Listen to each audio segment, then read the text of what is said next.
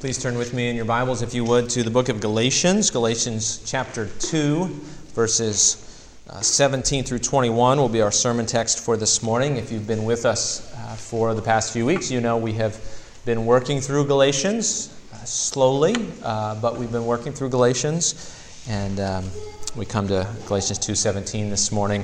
Before we read God's word, let's pray together again. Please pray with me. Father, we thank you for your uh, great love, for your great mercy. We thank you that we can come to you, we can draw near to you with all of our uh, sin and our baggage and our rebellion. Uh, we can lay it at your feet. Uh, in all of our trouble and our trials and our difficulties, and we can come to you for comfort and help.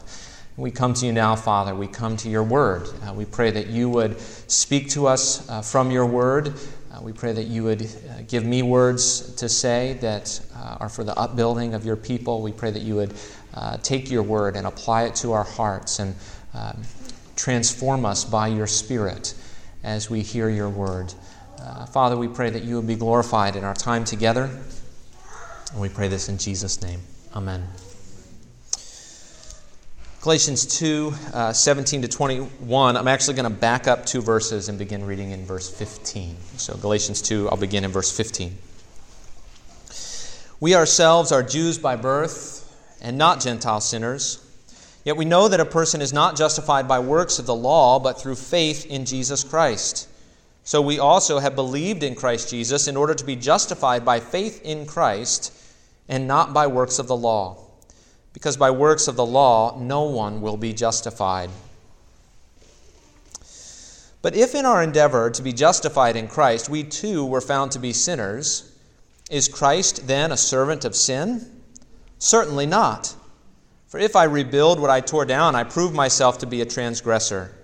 For through the law I died to the law, so that I might live to God. I have been crucified with Christ. It is no longer I who live, but Christ who lives in me.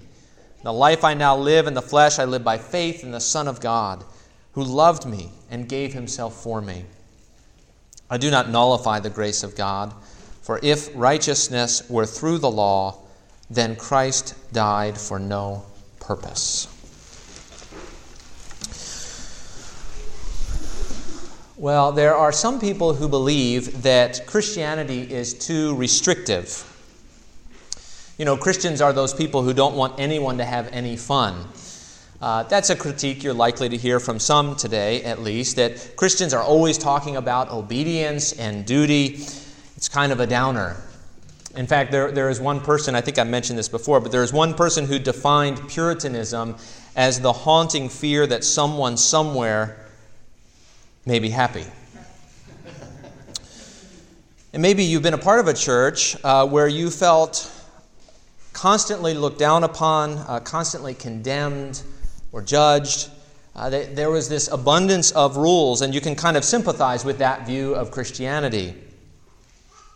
There's actually another uh, view of Christianity, though, that is quite the opposite. There are some who say or have said, at least in the past, that the Christian message is of a God who is actually too gracious. Uh, this was the critique you, you were likely to hear uh, both from the Jewish people in Paul's day, uh, but also from Roman Catholics during the Reformation. Uh, the Roman Catholic Church said of the reformers at times that their doctrine of grace promoted sin. So, Christianity, you, you, you, may know, Christianity teaches because of what Jesus did in obeying as a human being in our place, in going to the cross, in undergoing punishment for us, in being rejected by the Father for us, we can now be accepted in Him. Our acceptance with the Father is not based on whether we keep the rules or not uh, but it's based on the fact that Jesus kept the rules in our place. He obeyed in our place. He bore the punishment for our failure. And so, part of the Christian message is actually that you, you, you do not have to obey in order for God to accept you. God's arms are open wide right now to accept you just as you are. That's what we just sang a few moments ago. As you sit in your seat with all of your sin, with all of your lack of self control and your anger and your lust and your pride and your selfishness, God is actually ready to embrace you through Christ. You can turn away, away from yourself and your sin, and you can set your eyes on Jesus, and you will be forgiven. You will be accepted by the Father right now. There is, in fact, no one uh, who looks to Jesus whom God would or, or will turn away. There is no one whom God will turn away. Some say that this God is, is too gracious, too accepting, too welcoming. Uh, that God's love is so all embracing, he's almost like a, a, cosmic enabler. Right? People go to church, they, they find out that God loves them, uh, and then they go out and live like devils the rest of the week. And then they come back to church, and God absolves them of all responsibility, and then he sends them back out to do it all over again. Well, these obviously are two pretty different views of Christianity, right? On the one, Christianity is too restrictive and God is oppressive. And on the other hand, Christianity is too gracious and God is a cosmic enabler. Uh, uh, uh, just a, as a side note, you know, one of the things this tells us is that our particular critique of Christianity is probably culturally conditioned, right? Uh, people have critiqued it in different ways at different times from radically different ends of the spectrum. But both of these critiques are really caricatures, aren't they? But I would actually say this uh, if, if you are not tempted to view Christianity as too gracious, then you probably don't fully understand the Christian message. See, in that sense, the first century Jews understood the Christian message a lot better than 20th century Americans. Paul was constantly accused of preaching a message that led to sin. He was accused of preaching, well, he did preach that the more we sin, the more grace God shows. We read that in Romans 5 earlier. But he was accused of preaching, therefore, we should sin all the more to get more grace. Uh, he did preach, we're not under law but under grace, and he was accused of preaching, therefore, you should sin as much as you please. See, in Galatians, Paul uh, again was accused of preaching a message that made Christ a promoter of sin. And that brings us to uh, the, the question, which is also the first point on our outline Does grace promote sin? And uh, you can see our outline, it's on the back of your bulletin. There are three points there. Does grace promote sin? And then as we answer that, we're going to talk about the limits of the law and the life of faith. So, does grace promote sin? The limits of the law and the life of faith. First, does grace promote sin? You know, some, some people uh, do say uh, that there is an inherent problem with our idea of grace. I mean, if God accepts me purely by grace, now grace is God's unearned favor. That's what grace means. It means favor. Uh, if God accepts me purely on the basis of, of his unearned favor, then it really no longer matters how I live. And so Paul puts the question in Romans 6 What shall we say then? Are we to continue in sin that grace may abound? If the more I sin, the more God shows grace to me, then really I should sin all the more because I want to get more grace, right? Some of Paul's opponents said what this whole grace thing meant was uh, Galatians 2:17, Christ is a servant of sin. And what they were probably teaching was that Paul's idea of grace had just gotten out of hand. Uh, you know, while, while you may be justified, uh, you, that is, you may be declared righteous or declared acceptable with God, you may be justified by Christ, the Mosaic law, they said, is really necessary to keep us from living in sin. And so, sure, you can have your grace, but you need the law too. Now, l- let me step back and, and come at it another way. The book of Galatians has actually two main themes. Both of them have to do uh, with the relation between the, the Jewish law and Christianity, or the Mosaic law and Christianity. Uh, the Mosaic law was given by God in the Old Testament. God gave that law to Israel through Moses. That's why we call it the, the Mosaic law. And um, Christianity, right, is a continuation of God's work in the Old Testament. Uh, clearly, there's something new in Christianity, but it's not that, that it, it's not a new, it's a newness that is built on the old, right? Not a newness that scraps the old and starts over, right? And, and so the, the question is Uh, on the relationship between the Mosaic law and this new era in the life of God's people. You could break that down into, into two different questions, really. Do Christians have to live by the Mosaic law? Do Christians have to live by the Mosaic law? Uh, it's, it's a question about our standard for living, right? Uh, God does have a standard for his people, and once it was codified in this law, in the Old Testament, in the Mosaic law. Is, is God's standard for us the Mosaic law still? Right? That includes things like not eating shellfish, right? Or, or other things like that. The whole law in the Old Testament. Do Christians have to abide by that? Uh, but the, the second question do Christians have to live by the Mosaic law? The second question builds off of that. If the Mosaic law is necessary, does that mean our status before God is, depending, is dependent on how well we keep that law? Right? Is my relationship to God dependent on how well I obey the laws in the Old Testament? Okay, or, or put more generically, maybe this is a little more helpful. Uh, there are these two questions. One, is rule keeping the way to move forward in the Christian life? Is that how we grow in the Christian life? By keeping rules? And two, does my rule keeping, if that's the case, does my rule keeping, is that what actually makes me acceptable to God? Now, Paul's answer to this second question is an emphatic no, right? The Mosaic law does not and never could make you righteous with the Father. The Mosaic law could never make anyone accepted by God. No law can. Right? Your, your status with God is not dependent on your keeping uh, the Mosaic law or any other law for that matter. We looked at this last week, right? We, we said we saw that we're justified, we're declared righteous, declared acceptable to God the Father, not on account of works that we do, but on account of Jesus' work that we receive by faith. We're free from the law as a means of proving ourselves. We're accepted because of the work of Jesus, received by faith alone. And, and, then that leaves us, though, with this second question Is rule keeping, even if it doesn't determine my status before God, is it a way to move forward in the Christian life? Is this what sort of moves us forward day by day, grows us in holiness before God?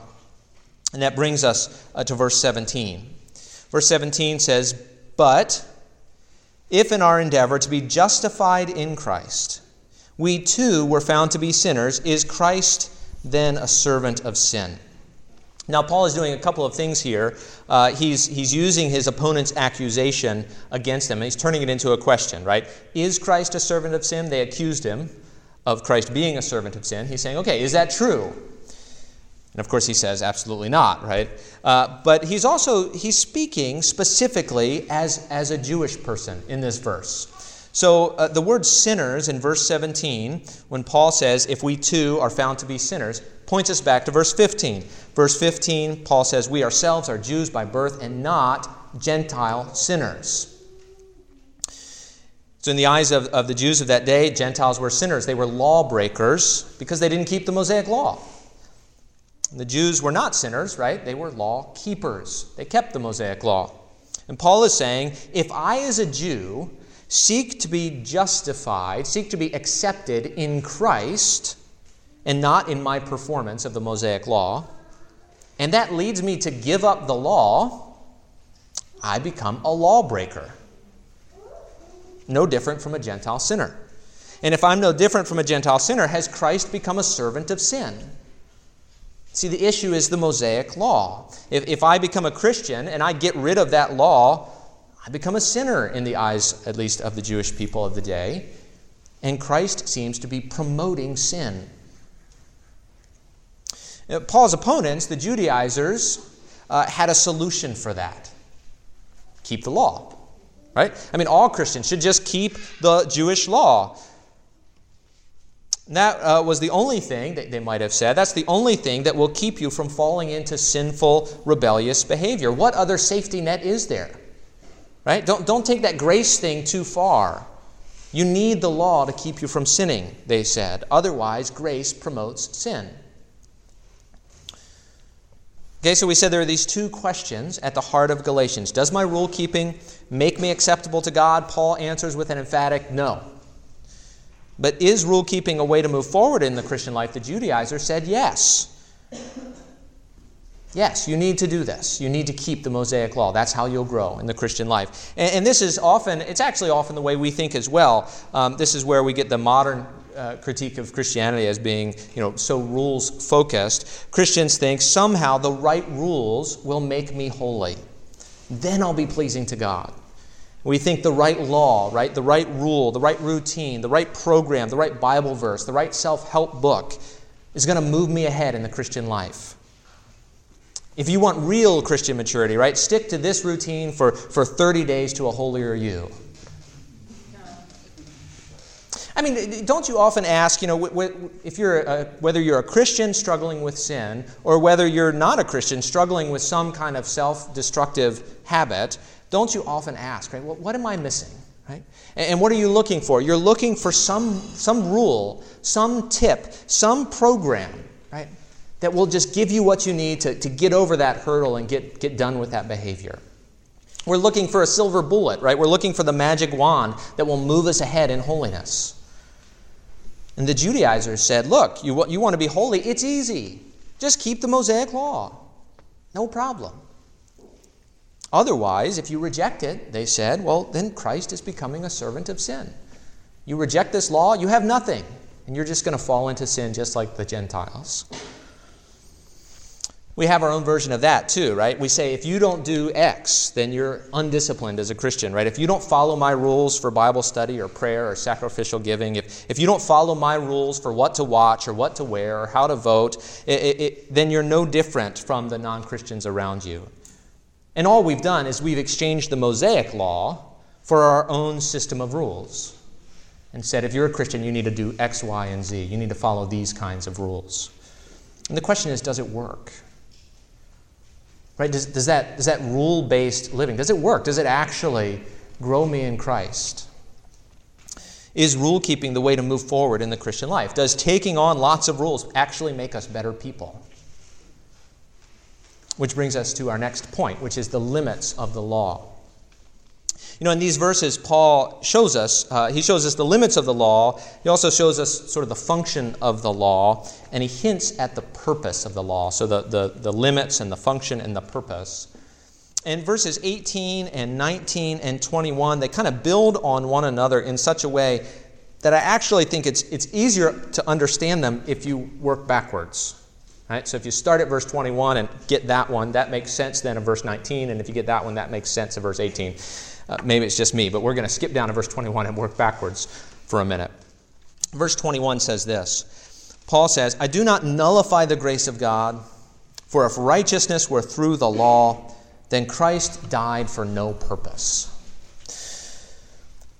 Now, I don't want to be unnecessarily confusing here, but I actually think when Paul, it's at least plausible, uh, that when Paul uses the phrase grace of God in verse 21, that he's actually talking about the law. Right? Bear with me. Bear with me. How could grace mean law, Luke? Okay? Just that's confusing, but bear with me. So Paul has been saying that grace, and by that I mean grace, uh, means uh, that grace means the Mosaic law is unnecessary. And Paul's opponents were likely saying, Paul, you talk so much about grace, but when you, saw, when you say that the law is unnecessary for righteousness, you're neglecting God's grace to our Jewish forefathers in giving them the law. Paul, that was God's grace too. And so in verse 21, Paul says, No, no, I'm not nullifying this grace. I'm not rejecting God's grace given to our Jewish forefathers. I'm just putting it in its right perspective. I do not nullify the grace of God, for if righteousness were through that law, then Christ died for no purpose. See, if one could become righteous through obeying the Mosaic law, then the death of Jesus is unnecessary, right? The implication is the Mosaic law cannot lead to righteousness. It was never intended to. That's the limit of the law, right? The law cannot, cannot engender righteousness. The law can't make you a good person. One cannot live a righteous life simply by keeping the Mosaic law. It just won't work. And so, to our question, is rule keeping the way to move forward in the Christian life? Paul's answer is no, right? Righteousness does not come through the law, any kind of righteousness. Uh, to put it in, in sort of our theological speak, not only can you not be justified through the law, you can't be sanctified through the Mosaic law either. Not only can the law not make you accepted by God, it cannot make you a more acceptable person. If the law could do that, then Christ died for no purpose. If the law could make you a good person, then the law could actually earn you acceptance with God. And why would Christ go through all the trouble, right, in his incarnation, his life, his persecution and arrest and mockery and trial and crucifixion and death and burial and resurrection? Why would he do that if we could just make ourselves righteous by the law? No, as Paul says elsewhere, the law is powerless to make us righteous. Righteousness does not come through the law. That's the limits of the law, right? It cannot, that's what it can't do. It cannot make us righteous. Well, what about its, its actual function? What does it do? Well, look at verse 19. Verse 19 says, For through the law I died to the law so that I might live to God. What does the law actually do? If it doesn't make us righteous, what does it do? The law condemns. That's the function of the law. The law shows us our sin, Paul says elsewhere. The law condemns us to death for our failure. Paul says, Through the law, I died to the law. When was that? When did Paul die to the law? When did the law put Paul to death? Well, it was on the cross. That's how Paul explains it in verse 20. He says, For I have been crucified with Christ. When did Paul die to the law? When he was crucified with Christ. It was the law that condemned Christ to die for our sins. It was the law that put Christ to death because the wages of sin is death. And faith unites us to Christ so that through faith in Christ, we are crucified with him.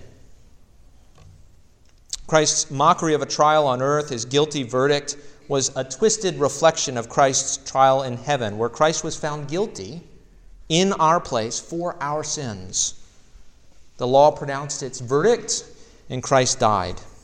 Through faith, we are united to Christ, and what is true of him becomes true of us. He died, so we have died. Now, Paul doesn't just say, through the law I died, but through the law I died to the law. As Paul says in Romans 7, the law is only in force as long as one lives. The law is not binding on dead people. Once a criminal is executed, the law has no more say about him. Paul died to the law, which means the law has no more say over him. He is free from the law's guilt. He is free from the law's condemnation. He is free from the specific ordinances of the Mosaic law. Okay, so, so the limits of the law, it can't make you righteous. Right? No law can make you righteous.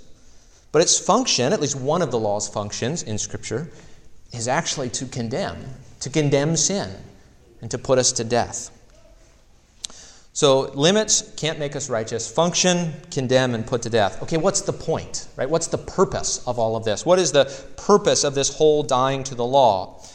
Well, again, verse 19 says, uh, which we just read a moment ago, for through the law I died to the law, that I might live to God. See, it's through dying to the Mosaic law that Paul comes to the point of actually living for God. That is actually a really radical statement. It may not seem like a radical statement, but it is a radical statement. That dying to the Mosaic law, the God given law in the Old Testament, dying to the Mosaic law enabled Paul to live to God. Why would that be so? Well, in part, it has to do with the nature of the Mosaic law. Why did God give the Old Testament law? What was the purpose?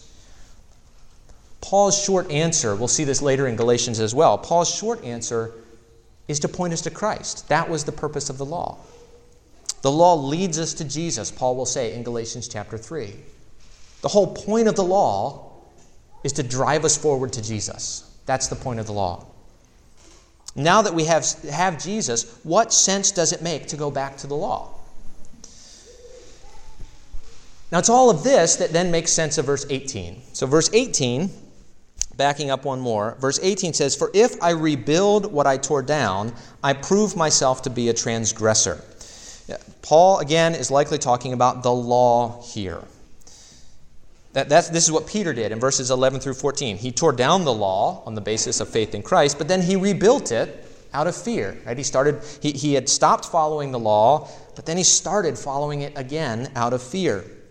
And the question is, why would rebuilding the law, why would going back to the Jewish law uh, prove you to be a transgressor? For one, no, notice at this point, Paul has turned his opponent's argument on its head a little bit. They said if you reject the Mosaic law, you prove yourself to be a sinner. Paul says if you rebuild the Mosaic law, that's when you prove yourself to be a real transgressor of the law. Why? What sense does that make? Why is it that now keeping the law would prove that you're a transgressor? Well, what have we already said? What was the purpose of the law? The purpose of the law was not to make us righteous, but to point us to Christ. Which means if I turn away from Christ and back to the law for righteousness, I'm missing the whole point of the law. The Mosaic law is, it, it, they're built into the Mosaic law as a kind of planned obsolescence. Right? We, we hear a lot about that phrase today, maybe. Uh, some of us do, particularly with computers and other electronics.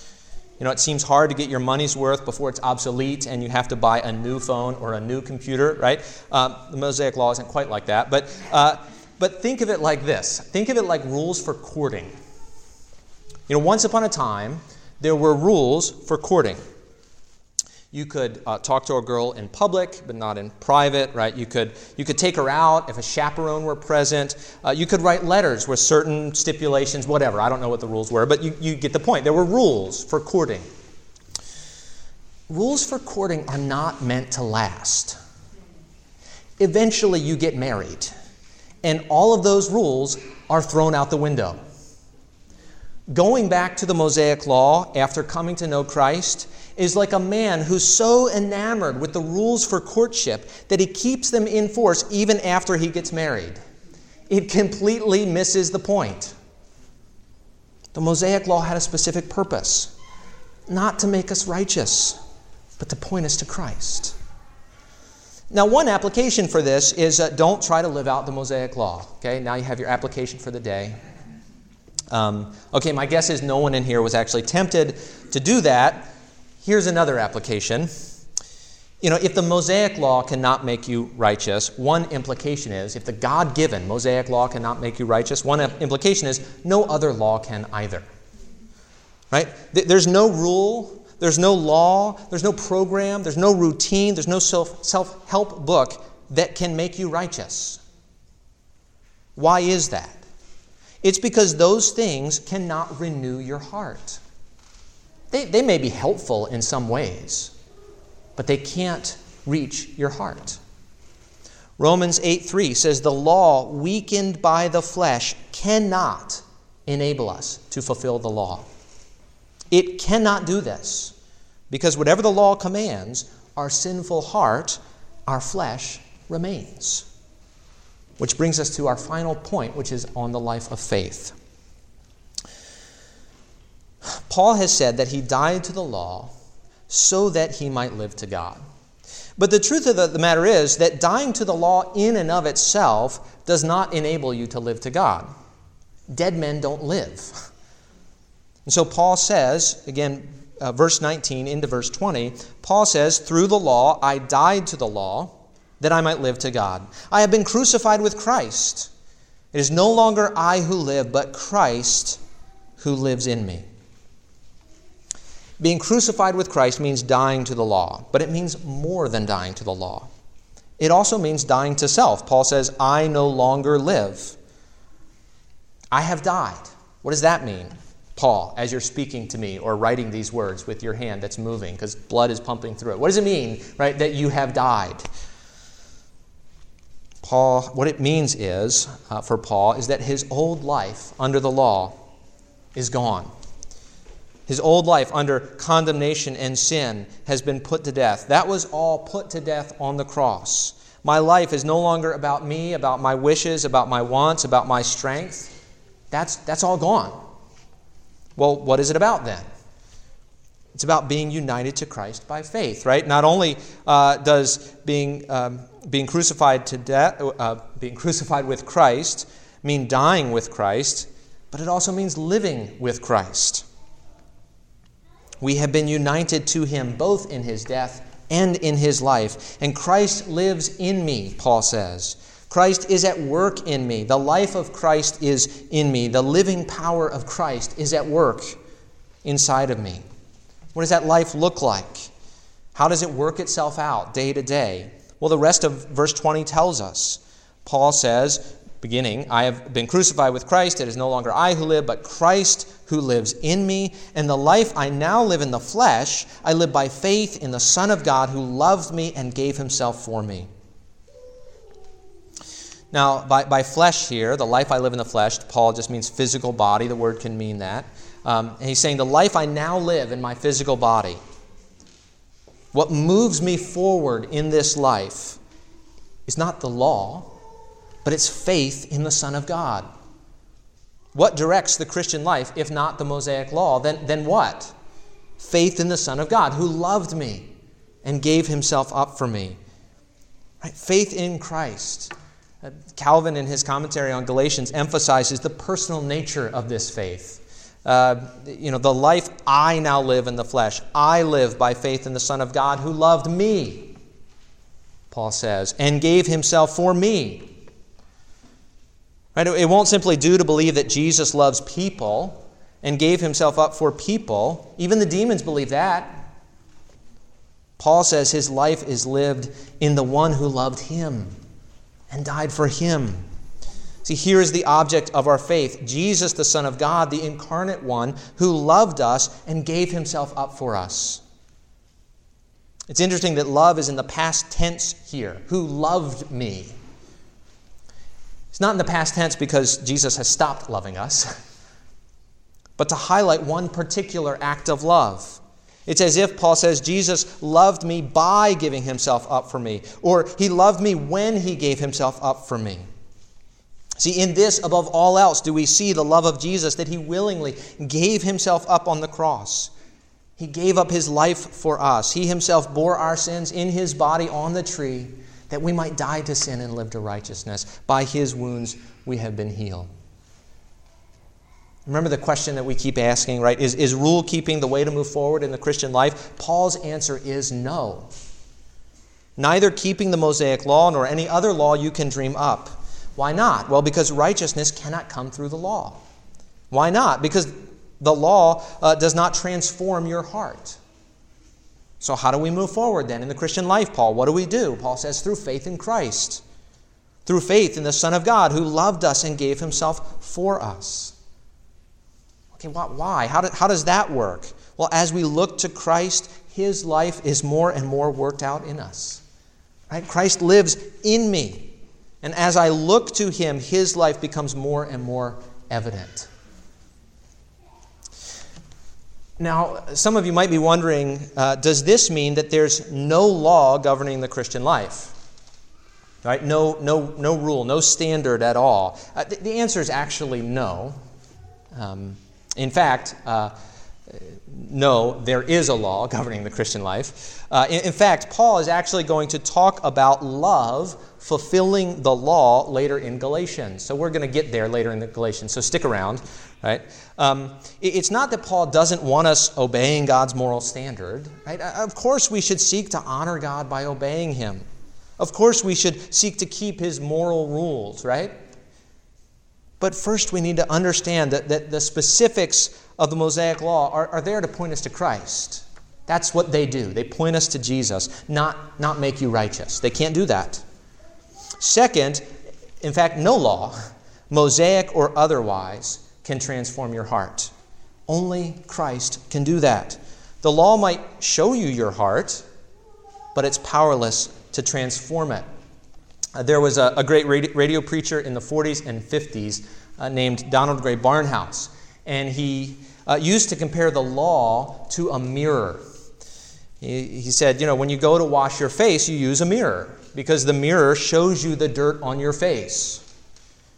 But the mirror does not actually do any cleansing. For that, you need soap and water. God's moral law is like a mirror, right? It, it tells you how to live and shows you where you failed. It shows you the dirt on your face, but it cannot cleanse us. Only Christ can do that.